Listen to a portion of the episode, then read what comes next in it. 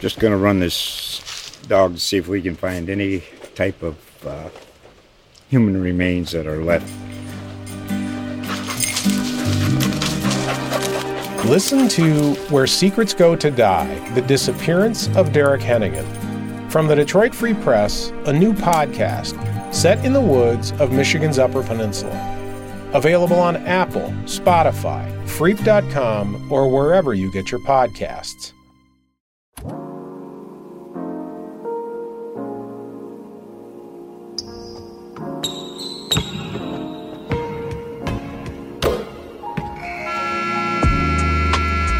Hello and welcome to your go-to Detroit Pistons podcast, The Pistons Pulse, co-hosted by me, Bryce Simon of Motor City Hoops, a former D1 hooper and current teacher, husband, and father of three amazing kids. And I'm Omari Sanco for the second Pistons beat writer for the Detroit Free Press. And of course, we're blessed to always be joined by our producer, Wes Davenport, who will be joining us later in a brand new webcam looking really good, Omari. Wes is looking real good. We're going to play everybody's favorite game, Sheet or Sham, at the end of the episode. Omari, is your hair different again this week? I feel like it looks different again. No, it's the same. I had it tied up in a ponytail, and I just, let it down today because I don't like leaving it in a ponytail for too long. I don't know why. I don't think it damages the hair, but, it just shifts, Sometimes my hair is over here, sometimes it's over there. It just varies. Depends on how it feels that day. It's always looking good. I just shaved all of mine off here before we started recording, and it's just nice. I don't have to worry about anything. It's beanie season out here in Kansas. I don't got to worry about it messing up my hair. I've kind of appreciated going bald. Real quick before we get started tomorrow, I got to share a quick story. As many of you know, I coach high school football. On Friday, all of a sudden, before the game has started, very few people there, high school Friday night, and somebody walks over to me on the field in a Detroit Pistons hoodie. Remember, guys, I'm in the middle of nowhere, Kansas, and someone wears a Detroit Pistons hoodie that isn't me, Omari. And so I start talking to this guy, Christian, shout out Christian. He went to school, grew up in Michigan, around Detroit, went to school out there, trying to get into radio and all of that stuff. And he actually came out to Kansas. We have one out here that's a pretty good radio station. Was calling the high school football game on Friday night out here. So Detroit Pistons fans everywhere. It was just really cool. I got to chat it up with him for about 20 minutes. We'll stay in touch, see if I can't help him out, score some stuff, maybe back in Detroit, either writing or doing radio or anything like that. But just wanted to shout out Christian. Was not expecting, Omari, to see a Pistons fan before my game. Like I say, out here in the middle of nowhere. Yeah, no, that's crazy. I feel like Pistons fans are everywhere. We'll be on the road and we'll see, fans with Pistons jerseys just walking around after the game. Even just being in Montreal last Thursday, I had a waiter that went to a Pistons game before. I went to some vintage clothing store and the guy there was actually born in Windsor, so he had, some Pistons fandom in them. So I feel like they're a low-key team that's secretly one of the more popular. It's really not a secret. They have three championships. So I think any championship team will have a pretty big fan base. But Pistons fans really are everywhere. That fan base gets around and travels. Yeah, and that's what, in Denver, I ran into a fan, and then whenever I was coming back from Summer League in Vegas, ran into him in the airport again. He finally got on Twitter and he hit me up. I saw that he quote tweeted that original tweet from July, and I interacted with a little bit in DM. You've said it before, we always like to kind of open the pods with it. We love the interaction. I think that's one of the coolest things that I'm not sure we expected to happen as much as it has, Omari, is just the people when we're at games. I know you way more than me, but anytime I go to a game, there's people or in the arena, fans, all of that. I'm always shocked every time about how many people listen to the podcast.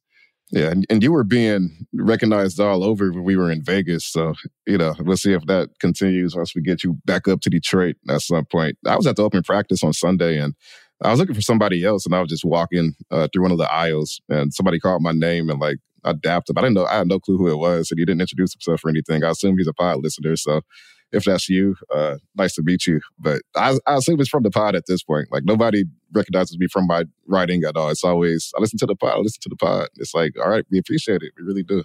How was the open practice? Before we get in, we're going to talk about the Thunder game. We're going to talk about rotations and lineups and Jaden Ivey off the bench, all that stuff. We're going to get into all of it. If you're here with us live, drop some comments in the chat. We'll see if we can get to it. And then again, Sheet or Sham at the end. But real quick, how was the open practice? I saw a lot of people tweeting about it, sharing videos. I saw the rookies had to do some dancing or singing or something. I haven't watched much of it, to be honest.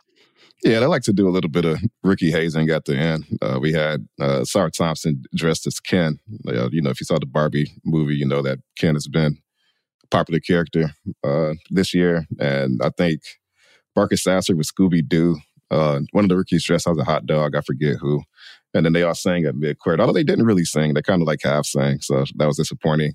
But as far as open practices go, honestly, it was probably like not that exciting just because they didn't do a scrimmage like they usually do. I went to some open practices when I was in high school and middle school, and they always had a scrimmage, and in Dwayne Case would have scrimmages. So maybe, you know, Monty just didn't have a scrimmage that day for whatever reason. Maybe, you know, that's not what he wanted to do for fans, or maybe he just wanted to get people home in time to watch the Lions, since the Lions came out at 4:15 and the Pistons open practice was at 3. So I'm sure some people appreciated being able to get home in time for that game.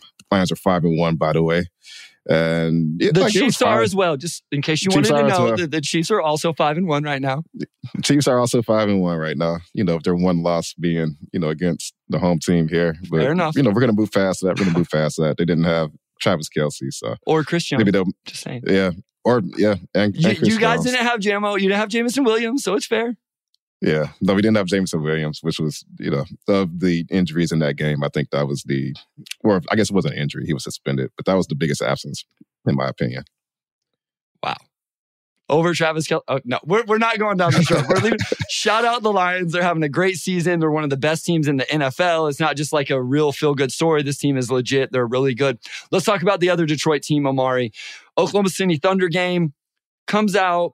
Thunder are essentially playing all their dudes. They build a lead. Cade didn't play in this game. Bojan again. Monte Morris. Jalen Duren didn't play in this game either. I don't think it was a surprise that OKC built the lead.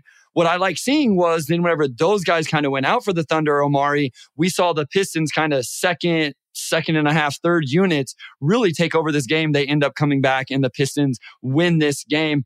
What were your takeaways? What was the main takeaway? Any big thoughts from this game? Yeah, Monty called it a culture win afterward. And I mean, of course, it's preseason, but just the way they went out on Sunday against Phoenix, where they were down 20 points in the opening quarter. I think they threw up as many as 26. And then obviously they sent that game into overtime and had a comeback toward the end. But disappointing performance overall. You know, I mean, they had KD and, you know, Book, but I don't think any of those guys played more than 15 minutes. So for them to come back, you have an OKC team that was basically playing a home game because Lou Dort, like he addressed the crowd before the game, but he's from Montreal. And of course, Shea is from Toronto. So, you know, you had two high-profile Canadians in that game. So basically a road game for the Pistons. And for them to be able to rally back, especially with the lineup they had at the end where you have Marcus Sasser, Wiseman, and Stanley Umude, who all kind of caught fire at the same time. They really stole that game from them. And if you're not going to start well, you at least have to finish well. And that's what they did in that game. They finished. I don't think they took their first lead until there was like a minute 20, a minute 30 left when Sasser hit a three. Might have been a little bit more than that, but at the very end of the fourth quarter, and then you come around and win. So that's what you want to see. You want to see them fight. We don't know how good they'll be at this year, but you want to see them compete at the very least. And in both games, they really have competed. You know, they've finished stronger than they've started, and we'll see if Monty can figure out how to get them going a little bit sooner. Yeah, what I took away from that game, Omari, and I'm interested to get your thoughts is, I mean, we know Cade and Duren are going to start. I assume Bojan's going to start. So you could really argue the Pistons were missing three of their starters, and we'll talk more about that in just a little bit. And I would say four of their close to best eight players when you add in Monte Morris. What I thought this showed was, I still don't know if we know how good the top-end talent on this roster is yet. We don't know how good this... We don't know what the starting lineup's going to be, let alone how good it's going to be.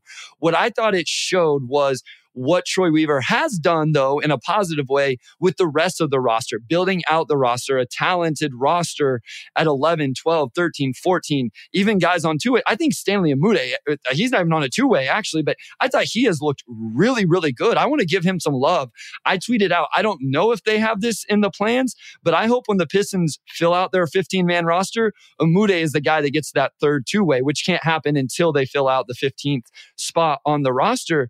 I just think it really shows the depth that he has built, which goes to competition and practice and fighting for spots. But also, every once in a while throughout a season, you need those guys. And I feel like Weaver, you know, for everything people may want to critique, I feel like that showed out in this game with the guys you mentioned, Sasser, Umude, even the bigs, right? They look good in those situations.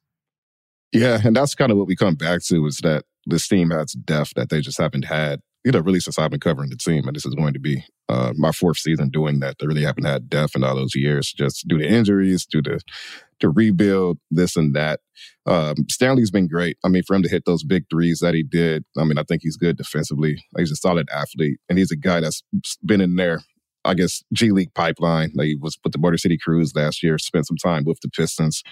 Only appeared in one game, I believe, but, you know, we saw him in practice behind the scenes getting reps in, and they appear to be playing off. He played pretty well toward the end of Summer League as well. So, you know, there's some traction there. I'd be curious to see where he ends up, whether he just returns with the Motor City Crews or can kind of work his way into a bigger role. But, I mean, you just look at this team's need for wings in general, and if he could really shoot the ball like that, then absolutely he's a guy that should stick around in some capacity.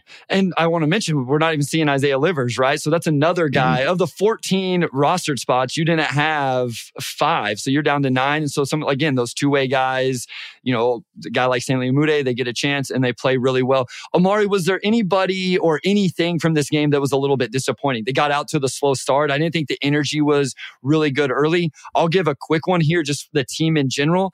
I still am a little frustrated with the overall ball screen defense. I think the guards and the perimeter guys are struggling to navigate those ball screens. I don't know if it's communication from the bigs or what.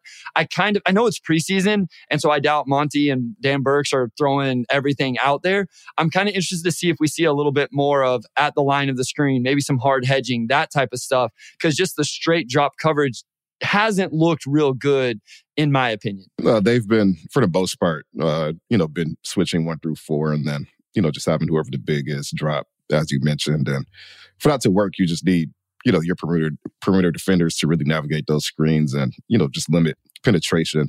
Dasar has been great at it, but that's his thing. I think, you know, Killian's a guy who could fight through screens. I think Sasser's not some of that. But as a whole, this team just hasn't really quite figured that out. It was an issue last season as well. You could blame you for whatever it is, but, you know, this team just right now doesn't really have the defenders to make that scheme work. Well, I mean, really, when you have bad defenders, no scheme's going to work, right? I mean, there's only so much you could do to hide that. So the defense is a work in progress, and I do think that Monty's rotations will be influenced by, you know, guys who can compete on defense, because that's all they've talked about all preseason, is that they want to make a defensive leap next season. Really, the main thing that was just bad about that game was just the first half. I think they committed 15 fouls and they had 12 turnovers against 12 assists, and it just doesn't matter how well you shoot. And they didn't shoot that bad in the first half, but actually they shot pretty well in the first half, 55%. I'm looking at it now, but it doesn't matter how well you shoot when you're turning over the ball at that rate and putting opposing players on the line at that rate. And it was just like a lot of mental errors, I thought, like stuff they cleaned up after halftime. And, you know, Monty says about this group is that they show remorse, right? They understand when they do wrong and they try to put their heads down and correct it. And obviously the second half, they did clean up a lot of those issues while still shooting the ball well. And that's why they came back and won. And they really locked down defensively. No, last period too. Like OKC shot above 50% almost the whole game until that last period. They shot like 6 for 26 overall. So they did kind of round into shape toward the end. And I think some of that was just having, you know, some good defenders on the floor, like Monty's praised Sasser just for his defense thus far. But it's just these slow starts, man. Like, I don't know. I'm part of it. Okay, like, this is not the starting lineup we're going to see during the season. There's no Cade, there's no Bogey. So it's tough to maybe criticize them too toughly on that quite yet, but it also was an issue on Sunday. So they just have to find a way to get that energy going immediately.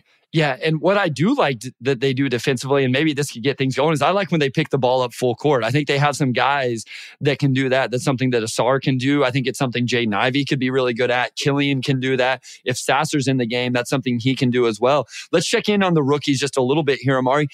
Sasser played really well, right? He has some big shots. You saw that nuclear scoring that we saw in that final Summer League game out in Vegas.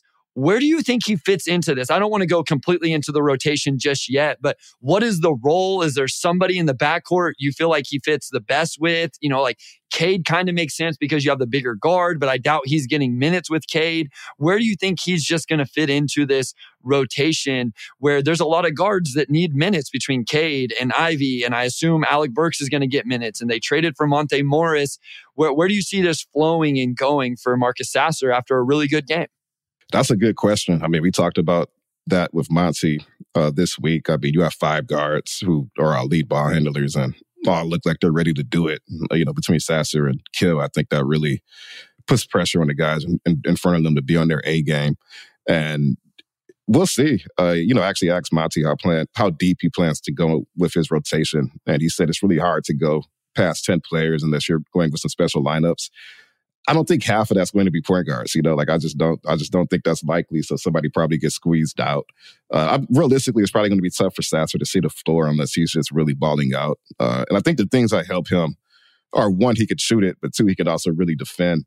And I know we're going to talk about Killian a little bit here as well, but, you know, I think if you were the best defensive guard in that group and you're a guy that could take pressure off of Cade, Monty talks a lot about how much Cade had to do when he was healthy as a rookie. Like, he was defending Leverteam's best wing and he was running the offense, and that's just really taxing for a lot of players. You typically don't see guys who are the lead initiators on offense also, you know, take the toughest defensive assignments. So if Sasser can really, really defend and knock down those open shots, like, I think that works in his favor. You know, he's a guy that played a little bit off ball in Houston. Like, we know he can do it.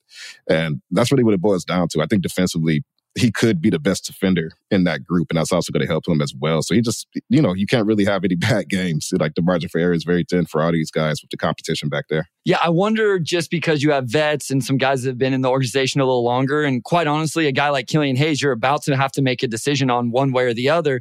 If those guys get the first crack, but Sasser, because he's so good, is putting pressure on them to perform, and then if those guys don't perform, Omari, or they decide to trade him. Remember, Burks is on an expiring. Monte Morris is on an expiring. You may not want to keep those guys around past the trade deadline if they're not in the future plans. And then Sasser gets a chance. I think his role in the organization, I'm not saying he's not good now, Omari. I'm not saying he's not ready. I just wonder if his role really takes a jump in year two. You brought up Killian. So this comes from YouTube user. Always appreciate you in the chat watching live. Is the Killian hype train from Monty real? How does he get in the 10-man rotation without injury, as some are starting to suggest? So do you think that we're going to see Killian in that aforementioned 10-man rotation of Monty Williams? And what have you thought about his play so far?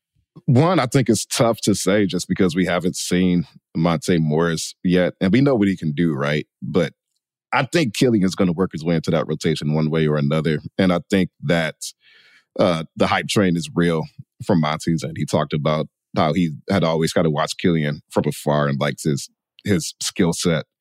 And then again, I mean, Monty talks so much about defense, and we know that Killian can really defend. And I also think that Monty's putting Killian in positions where he's comfortable, right? Like, we haven't seen him shoot off ball as much. He's had the ball in his hands, and he's taking those pull-up middies. So he's gotten to the rim here and there. You know, so the ball really is in his hands a lot, you know, which is where he's most comfortable. We saw him be more of a spot-up guy last season, and those shots fell for a few weeks, but it just wasn't quite consistent. So, you know, once Cade is back, once Monte is back, I am curious to see how that impacts Killian, just given that he won't be able to get as many on-ball reps. I mean, he started last Thursday, and he came off the bench Sunday, so no, he's probably not going to start when some of those guys are back.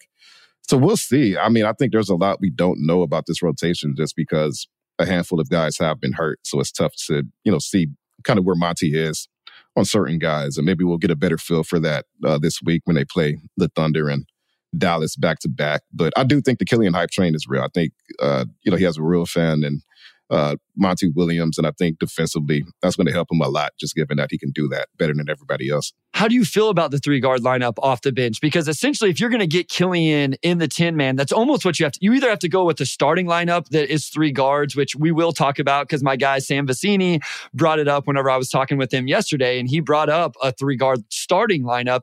Or if you don't go a three-guard starting lineup, then it has to be off the bench. Something like Monte Morris, Alec Burks, and Killian. Or if you're still bringing Jaden off the bench, Monte, Jaden, and Killian. I don't absolutely hate it. But as you mentioned, a lot of those guys want to play with the ball in their hands. Killian almost has to play without the ball in that lineup. I mean, Monty can shoot it, and we know Jaden can play off the ball.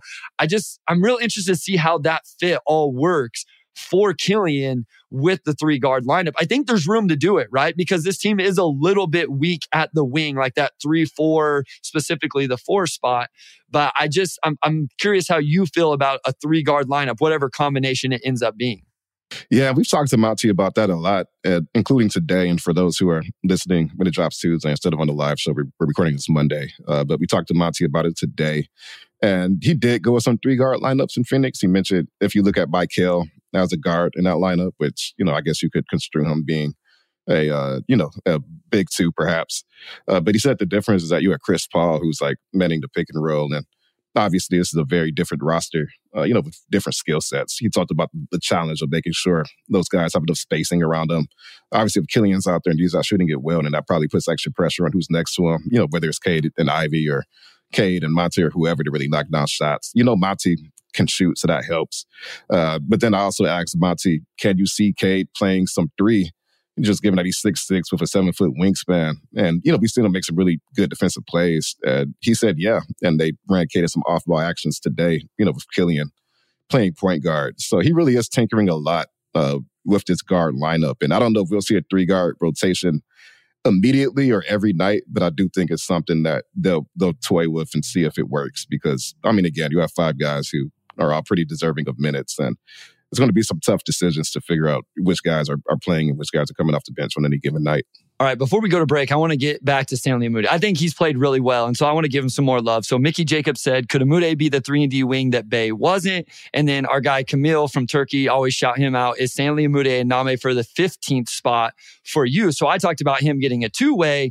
What do you think about Umude potentially just getting that 15th spot on the roster that's not filled right now? I still think that Troy Weaver is smartly waiting to see what happens. I think I counted up the Thunder roster the other day, Omari. They have to cut 3 guys still off that Thunder roster, and that's a really intriguing roster. I think somebody pretty good is going to shake loose from that roster. So I don't blame Troy Weaver waiting, but if he ends up not scoring somebody he really likes from the Thunder or another team, I don't hate putting Umude. Maybe I'm over... he shot it really well in the G League last year. We talked about this last episode. I think he guards. So to the other comment, I'm not going to sit here and demean Sadiq Bey. Sadiq Bey is an NBA player and he's very talented. But could Stanley end up being a guy that maybe eventually gets into the rotation if he really guards and continues to shoot at almost 40% from three? Sure, because this team needs something like that. And I'm curious, does this team go with upside for that spot? Stanley's obviously a guy who has that. Or do you just go for positional fit and also maybe getting another vet in there because you have a very young big man group and that front court really could use a forward that can either defend or shoot. Ideally both. I don't think you're going to get both, but that's the biggest need for this team. And there's probably going to be some guys cut who you could sign and fill that in. You have a young roster already, so I'd be curious if they're maybe reluctant to use that 15th spot on another young guy unless you're really, really convinced that it's going to be a move that pays off for you down the road. So I'm still TBD on that. I think through 2 games, Stanley's certainly done enough to put himself in that conversation. But at the end of the day, I think Stanley's also a guy, if you look at over the course of the season, does he crack the rotation? You have Joe Harris, you have Bogey, Ausar, obviously some guys who would be over him. So they have that hole at the 4, and it's probably will be some guys in a week who will be able to fill that spot. So that's still TBD for me, but if Stanley keeps shooting the ball the way he has, he's going to end up somewhere, I think. Yeah, so Camille says, I'm still adding some wings to the mix, by the way. I don't know how, maybe a Harden trade. I'll say, the guy I have pegged from the Thunder that kind of fits into that 4 spot is Jeremiah Robinson Earl. He was a guy that was really good coming out of college. I was pretty high on him, and I think he is a guy that could potentially get moved whenever the Thunder have to make some of the decisions they're going to have to make here in, just a week or so. 10 days, I guess. So we're going to go to a short break. When we come back, Omari, we can really dive into these lineups, who's starting, who's not. Is Jaden Ivey actually going to come off the bench? There's all things to get into with that. And then a little bit later, again, our guy Wes will come on. We'll play some Sheet or Sham. We'll get into all of that right after this.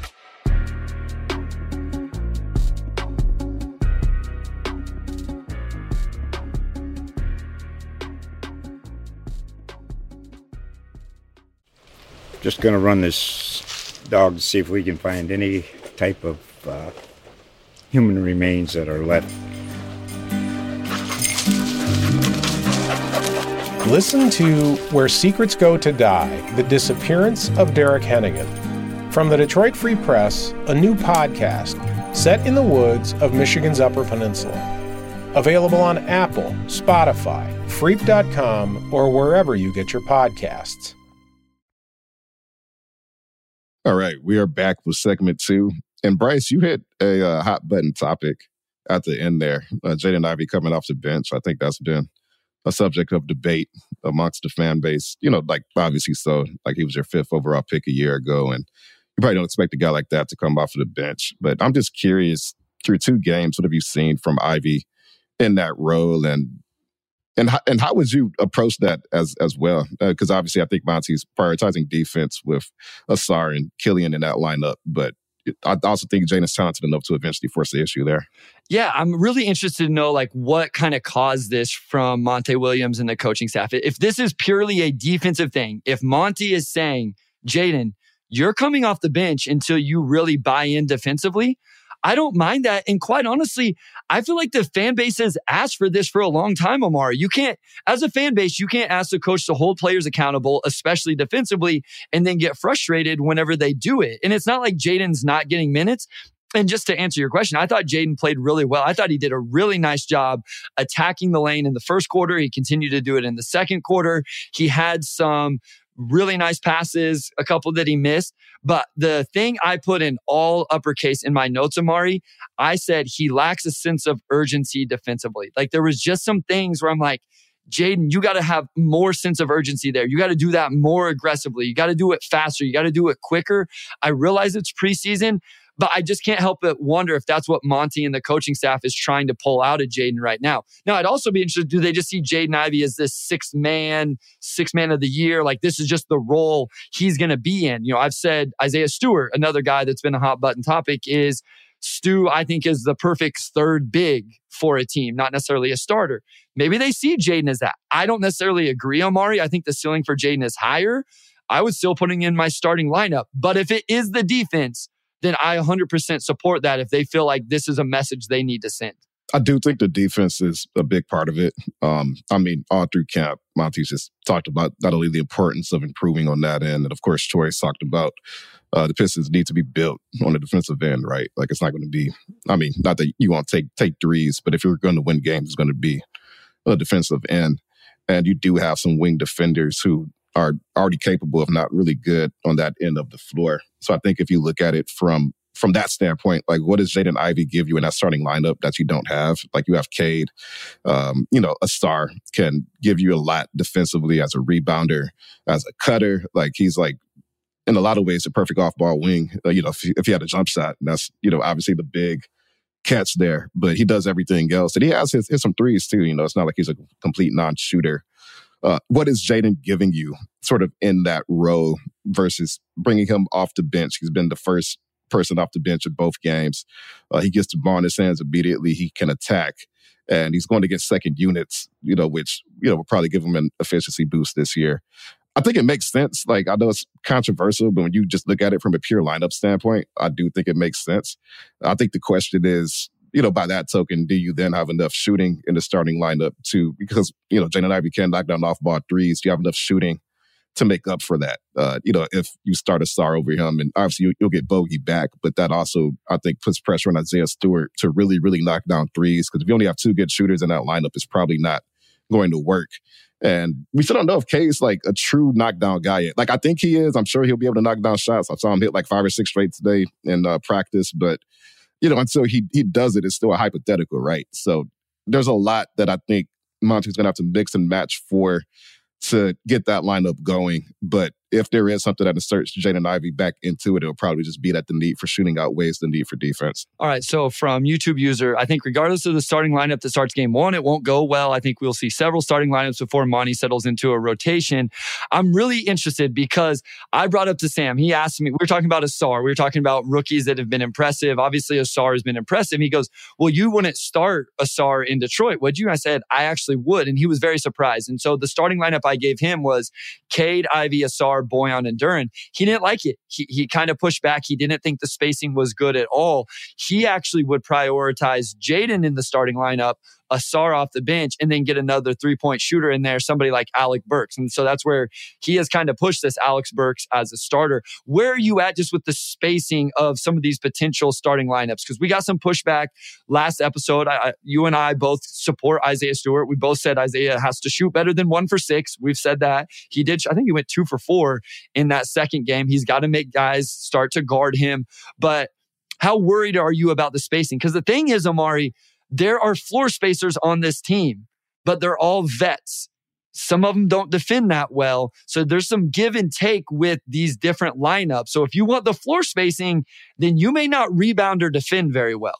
Yeah, I mean, at the end of the day, there's only a handful of guys on this team who could really be classified as 3 and D, right? And one of those guys, Isaiah Livers, is going to be out, for another few weeks at least. So, again, I still think there's missing information just with some guys being out right now. But I think give and take is the right word for it, right? There's going to be times where you need to go in on offense. You're going to be times where you need to go in on defense. If you start Ausar over Ivey, that's obviously just setting that defensive tone early, right? But then you can still bring Jaden in midway through and kind of get that offensive punch if you need it. It's going to be give and take all up and down the roster. It's an incomplete roster in the sense that some guys are just going to be a little bit mismatched positionally. You don't have a lot of shooting in the front court, so that's always going to be maybe a stressor for the rest of the lineup to kind of make up for that. Unless Isaiah Stewart can really knock him down, which, is still a TBD. I think he can shoot, but you don't know if he can shoot, right? Like, is he 35% or is he 38%? So there's a lot, I think, that will factor into that. But I am curious to see if Monty eventually gets to the point to where if the team just isn't performing that well on defense and you see the effort, but it's just guys having to figure things out at that point, do you just say, okay, if we can't beat them, then that way we need to just get more points on the board. I do think he'll tinker with lineups throughout the first few weeks. First preseason games really isn't a lot to figure some of this stuff out, especially when guys are out. So I would be surprised if Monty has like a locked in rotation on opening night. I could see him tinkering over the next few weeks. So this is from Max. He said, I've decided Cade, Burks, Ausar, Bojan, Duren, and then off the bench, Ivey, Monty, Joe Harris, Livers, and Stu at the 5. Sasser keeps cooking offensively, can guard at least a net neutral defensively. He's getting minutes. What do you think about that as a starting lineup there? That gives you, Burks and Bojan spacing the floor. You have Ausar as the defender, hopefully Jalen Duren. This is something a lot of the fan base wants to see, which is Isaiah Stewart at the 5. So you have him and Livers defensively. Not a lot of perimeter defense in that lineup, but Monte Morris and Joe Harris really space the floor. Ideally, Isaiah Livers spaces the floor if he can get healthy, of course. And we know that's going to be a little bit into the regular season. But I think this just speaks to we just talked about Killian Hayes and how much Monty Williams, that's the thing, Omari, is I think we talk about this with Stu and him not being Ausar doesn't space the floor either. So as much as we love Ausar, he is someone you have to keep in mind when you're putting rotations together. Killian Hayes, whether you like him or not or whatever, it sounds like he has a chance to be in the rotation. He doesn't exactly space the floor either. So you have to keep that in mind. And then as you said, you have no bigs that have already shown throughout their careers they can space the floor. So again, while there is floor spacers on this team, it's always hard. It's a little more difficult to piece it all together. It's fun, right? It makes fun for me and you to discuss it, but I don't think it's super easy. And I think we're going to see what you're talking about, where it may not be a thing where we see the same starting lineup 3, 4, 5 games in a row based on matchups and how people are playing. And do they say, hey, we just got to try to outscore this team tonight, right? They may just go into the games and we can't guard them. We can't defend them. Let's just try to outscore them and put our best offense forward. So I think it'll be really interesting to see early in the season how Monty Williams navigates all of that. And there will be nights where you probably have to prioritize one over the other, or maybe even a lot of nights, right? Burks can really knock down shots, but he's not a great defender. Same for Bojan Bogdanovic, can really shoot, even handle the ball a little bit, but he's not going to defend. Otherwise, Isaiah Stewart, all of his value right now has mostly been, defense, rebounding, some interior scoring, that type of thing. But you need some other guys to step up. So I also think development will also factor into it. If Ivey can at least be a neutral defender and not, a not great one as he currently is, then that changes the calculus a little bit. Or, maybe Cade really emerges as a really, really good defender. I mean, he's 6'6", 7-foot wingspan. We talk about the team doesn't really have that type of guy, but between Cade and Ausar, you have two players who could occupy that type of role. So, I do think a lot of this is going to be worked out in the first few weeks as Monty just gets a better handle on what his players are capable of, what they're not capable of, and, which roles he thinks they can grow into. And it's going to be a process of trial and error. Like, he may not get this truly figured out until months into the season, right? Like, even if then, it's just going to take a lot, not only on his end, but from the players to show that they can improve in those areas. Yeah, this is from Sharon Dalton. I would rather keep defense and spacing. And that's the give and take. You put out a lineup and people are like, well, that doesn't space the floor. And the counter can a lot of times be, well, it also doesn't defend or rebound. That's kind of why I like Ausar in the starting lineup is I think he rebounds so well, that'll maybe make up for if it's Burks and Bojan. Now he can go grab some rebounds, obviously defend. Mikey Jacobs, I feel like we'll need to trade for a two-way Pat Will type. Yes, I would love Patrick Williams. Let's talk about Ausar. So this is from MB Well. Ausar is different, bro. He's the ringleader on this team.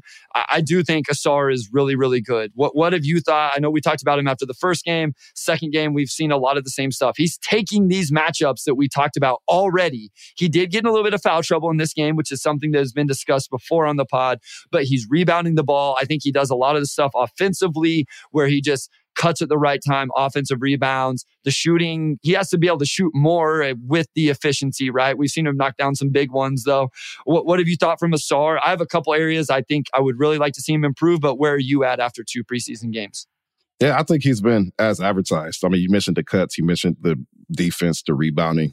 He's done all of those things, and I still think that, maybe, especially with the injuries, you're still kind of finding your place in the pecking order and whatnot. He did kind of take that step back three that fell early in the shot clock last week, which, obviously it's good to see, right? That he has the confidence to take that, with 18 seconds left and also hit it. So you're even seeing some signs of growth here and there. But, the way he just kind of dances around screens, I think is really, really impressive, right? Like, we talk about his defensive tools, that is a skill that a lot of players just don't naturally have. And not that anything's natural, right? Of course, you put a lot of hard work into that. But he also just appears to play with this instinct that you can't teach. Just knowing how to make yourself available, right? Knowing when to cut, knowing when to just tracking down rebounds. He rebounds really well for his size. He's a guy that, it's a cliche, but he's that type of Swiss Army knife that you need, right? On any given night, he could be one of your lead playmakers. He could be your lead defender. He could, cover some rebounding gaps, especially if you're playing smaller with Isaiah Stewart at the five. There's just a lot that he does that's really useful for this team and is conductive toward winning. And I think through two preseason games, we've seen a lot of what we saw in Vegas and, of course, what he did at OTE last season. Mel, man, you're in my notes. Ausar's finishing needs to improve some, and his handle is loose. He keeps having to look down at his dribble. He said, love him, though. No, listen, those were legit the two things I had in my notes from the Thunder game. And I don't want anybody to take this as hate or we don't like Ausar. We've done is boost Ausar going back to Summer League. But I wrote in my note, two offensive improvements felt like he was loose with the ball, and felt like he has to grow finishing around the rim. And I do want to say, this was something that was in the scouting report coming out of this season in OTE. If you went to Synergy and you changed the finishing at the rim to just half court, it wasn't as impressive as what you would want for somebody as athletic as him and the competition he was playing against. Now, the weird thing was, if you went 2 years ago, it actually was pretty good. So I don't think it's long-term issues. I'm not concerned about it necessarily, but if we're just looking at these players and looking for areas of growth and those type of things, I do think those are two things he could look to focus on is look to finish a little bit better at the rim and then that handle. And the reason I want to see that handle improve is because I actually think he can play with the ball in his hands because he does read the floor so well. I want to see him be able to operate ball screens and those type of things. So just some small areas of improvement, things to watch for moving forward with Ausar. What did you think about the big man battle? We came after the first preseason game and it was kind of the Marvin Bagley show after Wiseman played well, but not just incredible. And then Bagley got the start with Duren out, and then Wiseman kind of stole the show in his late minutes. I feel like these two are just going to be neck and neck all year. And I can see one guy getting the minutes. If he doesn't play well, then the other guy gets the next rotation. Is that the vibe you're getting with those two bigs? It is right now, just because I don't think there's been a clear separating between them through two games. I mean, James Wiseman, I think he made every shot. He shot 8 for 8, 20 points, 10 rebounds, plus 19. I mean, he was about as good as it gets. in that game. He did a lot of the stuff that, you know, I think you want to see from him, you know, being able to hit short jumpers. I thought defensively he was pretty good. He's rebounding, and he just looked engaged overall. I think what it could come down to is just that Bagley can thrive without the ball. Like, he's a lob threat. He can, you know, put backs, like he thrives in those things. And Wiseman is more, give me the ball and I'll make something happen. But he probably isn't going to pass it, right? He's going to take a short jumper. He's going to post up and do something. And I think Wiseman needing the ball, in my mind, affects the lineups you probably put him in, right? Like, you probably want him in more of a featured role rather than that auxiliary, I'm going to offensive rebound and, you know, do the things we saw Bagley do last Sunday. So I am curious to see how that evolves this weekend with both of those guys healthy. And we'll see, you know, we'll see how that plays out. But I did think that was a good response, you know, after Wiseman was pretty quiet on Sunday. Where are you at with that, Bryce? Because I do feel like some of that could just be both these players attack the game differently. So it just depends on personnel some nights. I don't know. You know, like, coming into the season, I personally was Marvin Bagley, but I felt like the team was going to prioritize James Wiseman. And here's the thing, like, I wasn't going to die on that hill, Omari. That wasn't something I was like going to pound the table and say, no, I really believe it should be Marvin Bagley. People would come back at me with really fair points. You know, James Wiseman hadn't played very many minutes. Marvin Bagley's kind of a known commodity, where James Wiseman has the higher upside. I get all that. I've liked Wiseman's defensive rebounding. I think on the defensive end, he's really tried to prioritize that. I think both of them aren't that good defensively either way. And so it's kind of like, I think Wiseman gives a little bit of the ISO go get buckets thing that you were talking about, where I feel like, and I could be wrong here, I feel like Bagley gets it a little more in the flow of the offense. What's intriguing to me, and I've always said this, I think Bagley's jumper actually looks decent. Like, I think he actually could consistently knock down shots. Of all of those bigs, he's kind of the one that I would believe in just based on the form. And we've seen him make some of those trail threes here in preseason. So where I'm honestly at, Omari, let him fight it out every single night. Give Wiseman the first rotation off the bench. And then if he plays really well, let him get the next one. If he doesn't, put in Bagley. And let's just let him compete all year long and see if one guy rises to the top or not. And I think that's just legitimately where I'm at.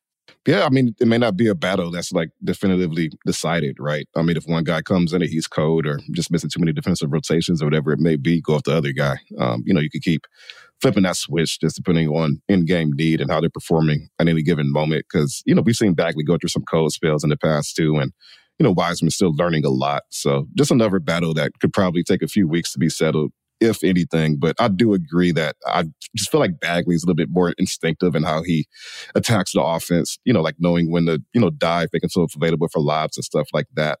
And he has pretty good chemistry with Cade Cunningham as well. I feel like they really haven't played that many games together because Wiseman came toward the end of Cade's rookie season. And then, of course, Cade and Bagley missed a lot of time last year. But we saw that on Sunday that, you know, Bagley is pretty good at playing off of Detroit's guards. So in the end, that could be what gives him the leg up if Wiseman's somebody who's going to continue to command the ball.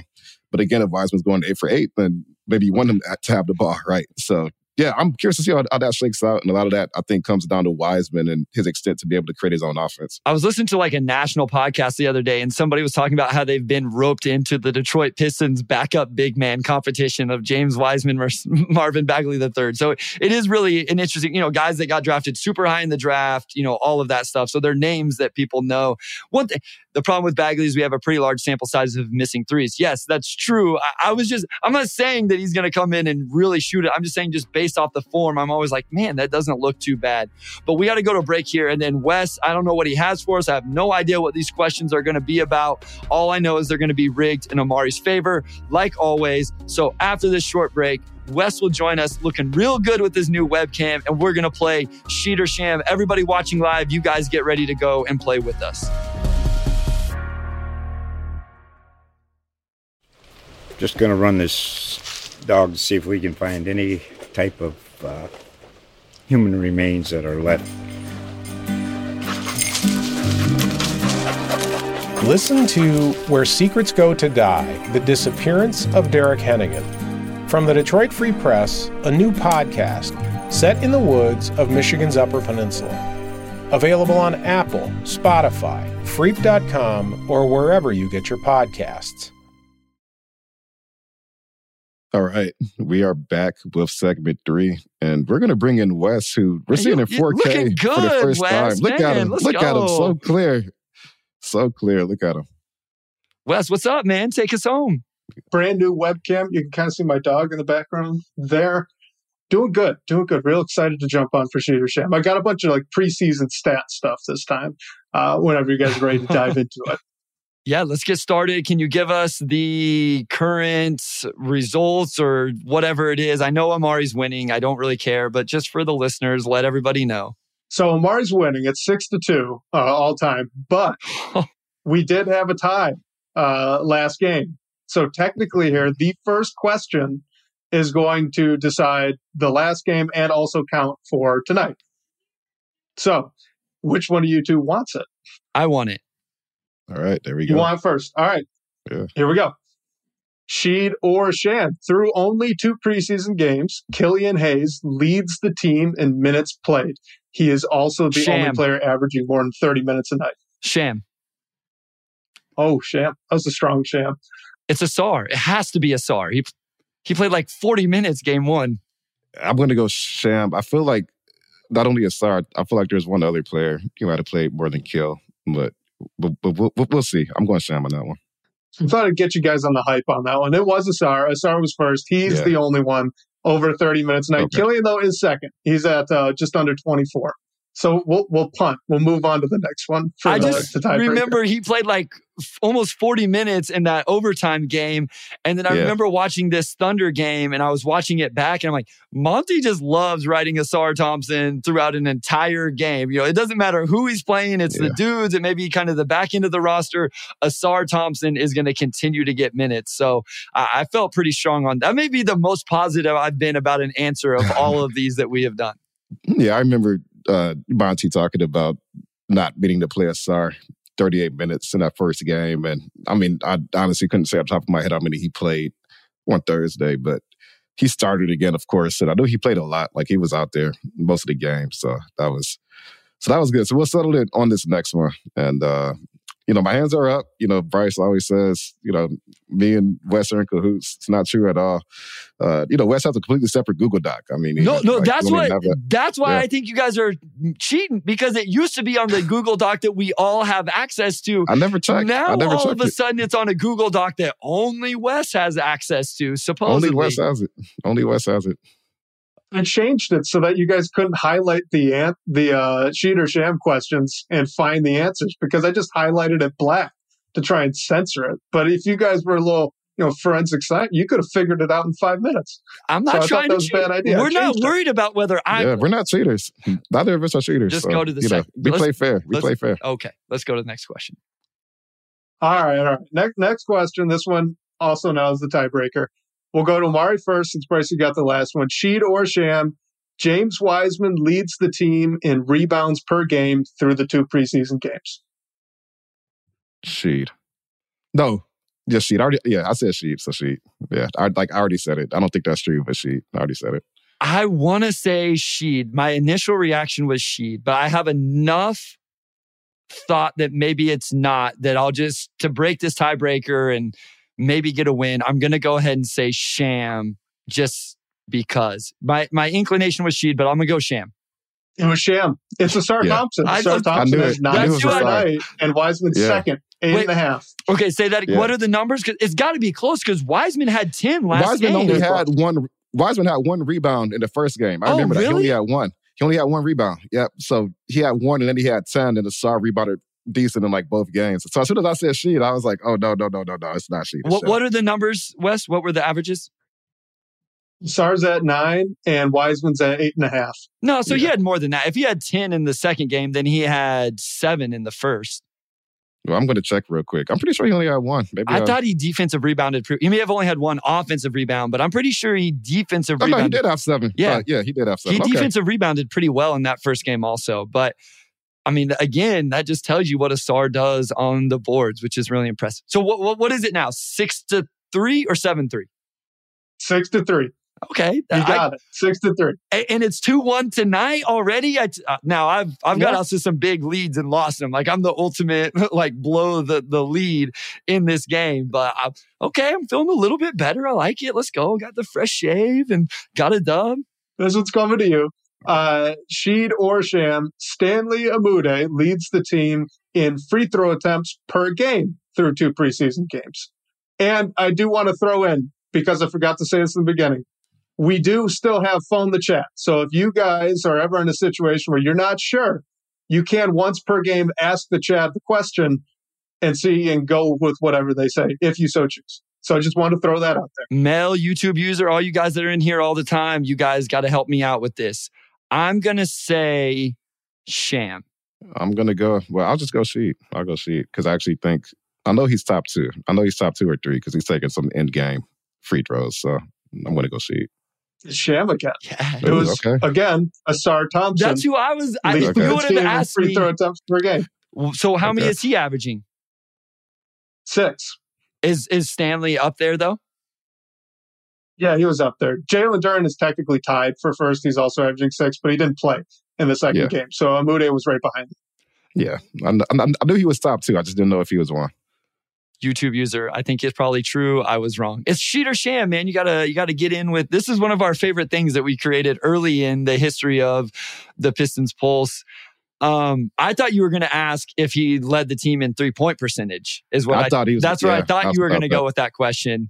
I was definitely going Sheet on that one. So 3-1. Look at me keeping score tonight because I don't suck at the game. Finally, 3-1.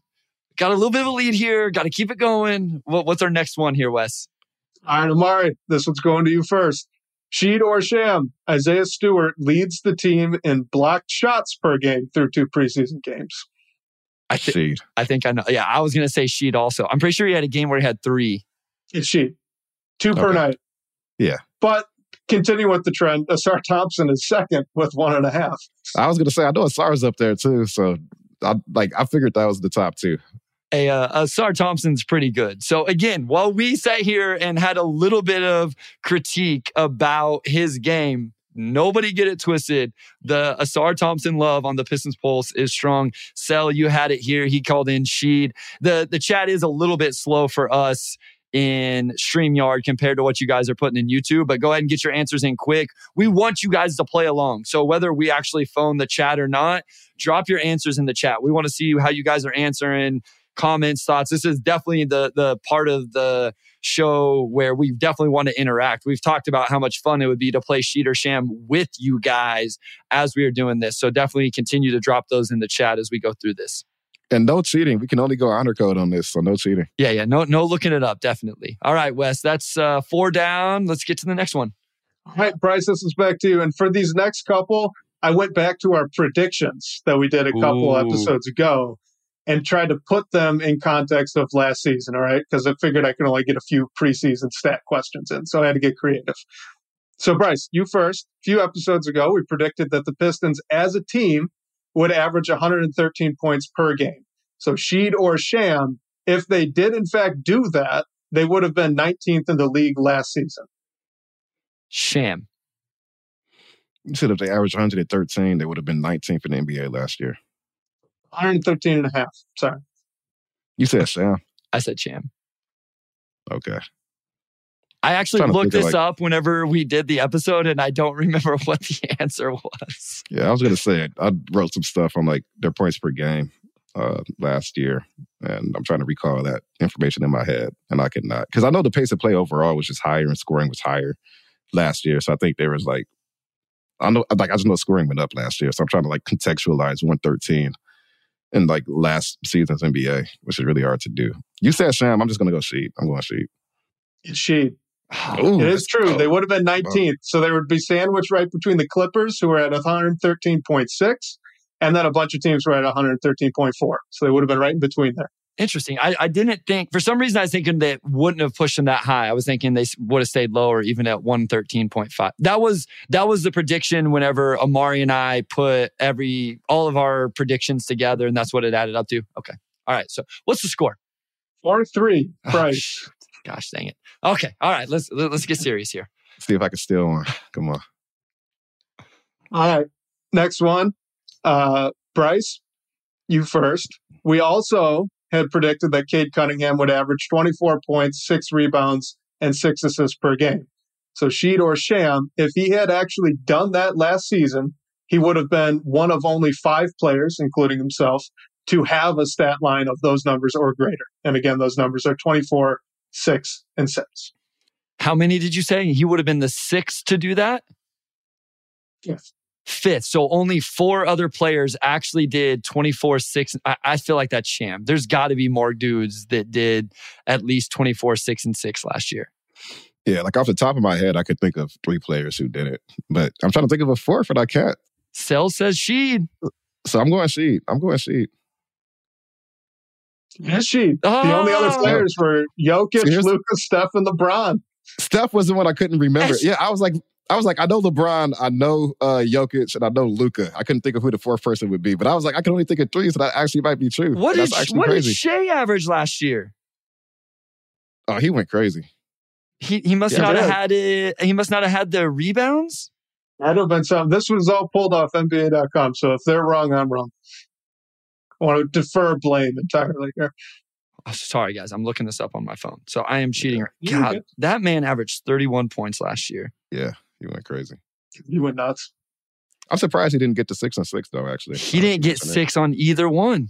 Wow, that's actually 4.8 rebounds, 5.4 assists. Shea has never averaged... He's averaged 5.9 rebounds his second year in the league, but he's never actually averaged 6 assists. I was Googling so mad. I was so mad. So I believe it's tied now, 4-4. Yeah. Now look who's keeping score throughout the game. Hey, there you go. It's tied, 4-4. How many more questions do we have? Because I had a bonus point. So this was the last one, but I had a little bonus point that I threw in it just for fun. Okay. So maybe I'll give that one to you guys, but it won't count. All right. Which one of you two wants the last question? I'll throw it up to you guys. I'll let Omari do it because I think I've gone twice the last, and I chose to go first. Yeah, I want it. All right. Omari, sheet or sham? The last time the Pistons had a winning record was the 2018-19 season. Last time that a winning record was the 2018-19 season. Sham. This is rigged. Everybody here knows I've only been a Pistons fan for 3 years. Wait, is that sheet or sham? I'm trying to think. That is before I started covering them, which makes that a good question. I know they won. So they made the playoffs one year and they won 44. The COVID. Oh, okay. Wait. The COVID year was... Sheet. I think it's sheet. He doesn't sound very confident. Sheet. I'm going sheet. That's the final answer. That's fine. I'll go sham just because he doesn't sound very confident. Sham. They were 500 in 18-19. That was the Blake Griffin year. They were 500. So the last time was actually 16-17 where they won 44 games. That's when they won 44. So 18-19, they went 41-41, right? Yeah, that's why I feel like I've just Googled all of their seasons. I remember that year being 41-41. Real quick, and then we'll come back to this from Caleb. It was my first Pistons game since 2011 and 3rd overall. I saw Omari in the crowd, but didn't get to say, what's up? What are your thoughts on Windsor? So here's what's... I actually have not ever, I don't think, spent any real time in Windsor, which, I know, I knew people in college who the drinking age is 19 over there. So I knew people in college went over there when they turned 19 and celebrated, but I've not actually spent any real time in Windsor. I moved back when the pandemic hits, the border was closed, and since everything reopened, I just haven't been over there. So, I think it's a cool place. I mean, I haven't heard anything bad about Windsor, but I need to make it over there and actually explore a little bit because I heard they have some really good food over there, and you have a Caesar, so you've got some fun downtown. So I actually need to check that out, but I have not been to Windsor. Wes, did I win? You did. You won. He's calculating. Let's go. So now it is all of a sudden 6-4. Yeah, you picked up 2 wins tonight. 2 wins tonight. 6-4. Let's go. Nice. Well done, Wes. I feel like having a little bit of technical stuff again. If you're live here, what was the final question you had or whatever, the tiebreaker or bonus question? Yeah. All right. So just for fun, Obviously, the last time they had won more than 500, right? They had a winning record in a season was 16-17. They had 44. Name the year that they had a winning record prior to that. 07-08. Yeah, I have no clue. Like, you're definitely not getting a good answer from me.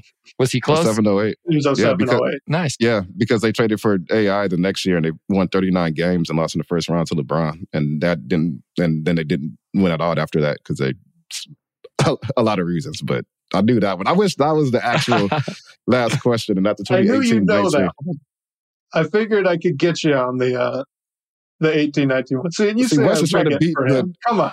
Wes is trying to beat the allegations that we're in cahoots, and I hope this puts it to rest permanently. That the question he knew I knew was a bonus and not the lead one. So it wasn't even a sheet or sham question. Like, it wouldn't have even been fair. Like, anything with history is not.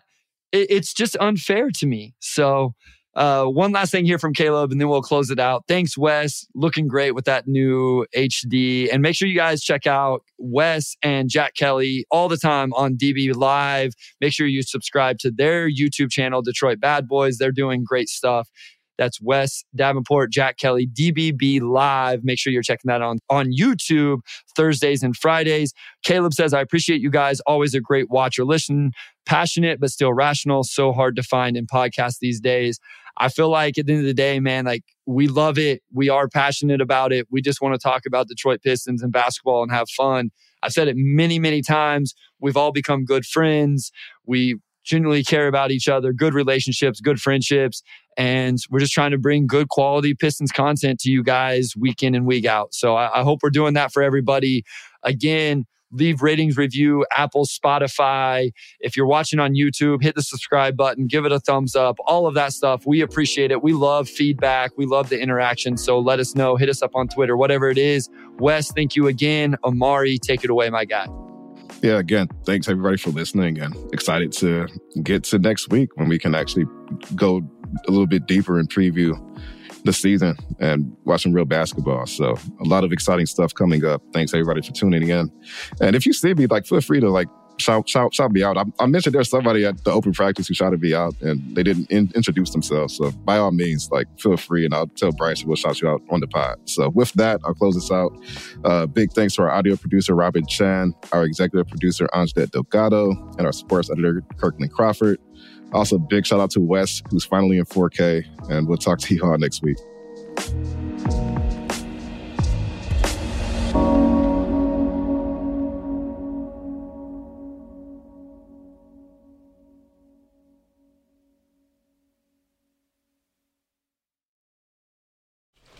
Just going to run this dog to see if we can find any type of human remains that are left.